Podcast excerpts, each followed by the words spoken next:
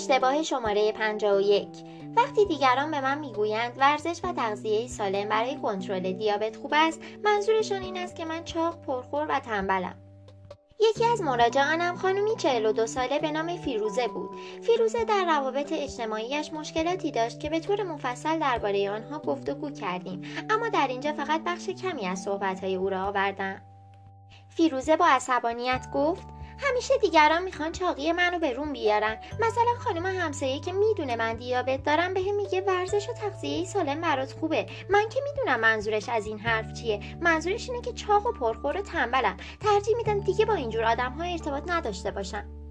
یکی از افکار نادرست برای این است که فرد از هر حرف و اتفاق برداشت بدی دارد و آن را به خود می‌گیرد. مثلا همسایه فیروزه به قصد همدلی به او پیشنهاد کرده بود که ورزش کند و رژیم غذایی سالمی داشته باشد تا بتواند قند خون خود را کنترل کند.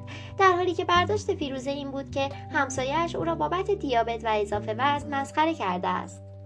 به فیروزه گفتم منظور دوستت این بوده که ورزش و تغذیه سالم باعث میشه که قند خونت کنترل بشه و سالمتر زندگی کنی. اینکه دوست تو رو مسخره کرده فقط برداشت خودته. دلیلی نداره که نیت دیگران دقیقا همون چیزی باشه که توی ذهن تو هست. بهتر افکار اشتباه رو از ذهنت دور کنی و به خودت بگی همدردی همدلی و راهنمایی های دیگران به من کمک می‌کنه قند خونم رو کنترل کنم. پس دلیلی نداره. فکر کنم دیگران می‌خوان به من بی می‌کنن.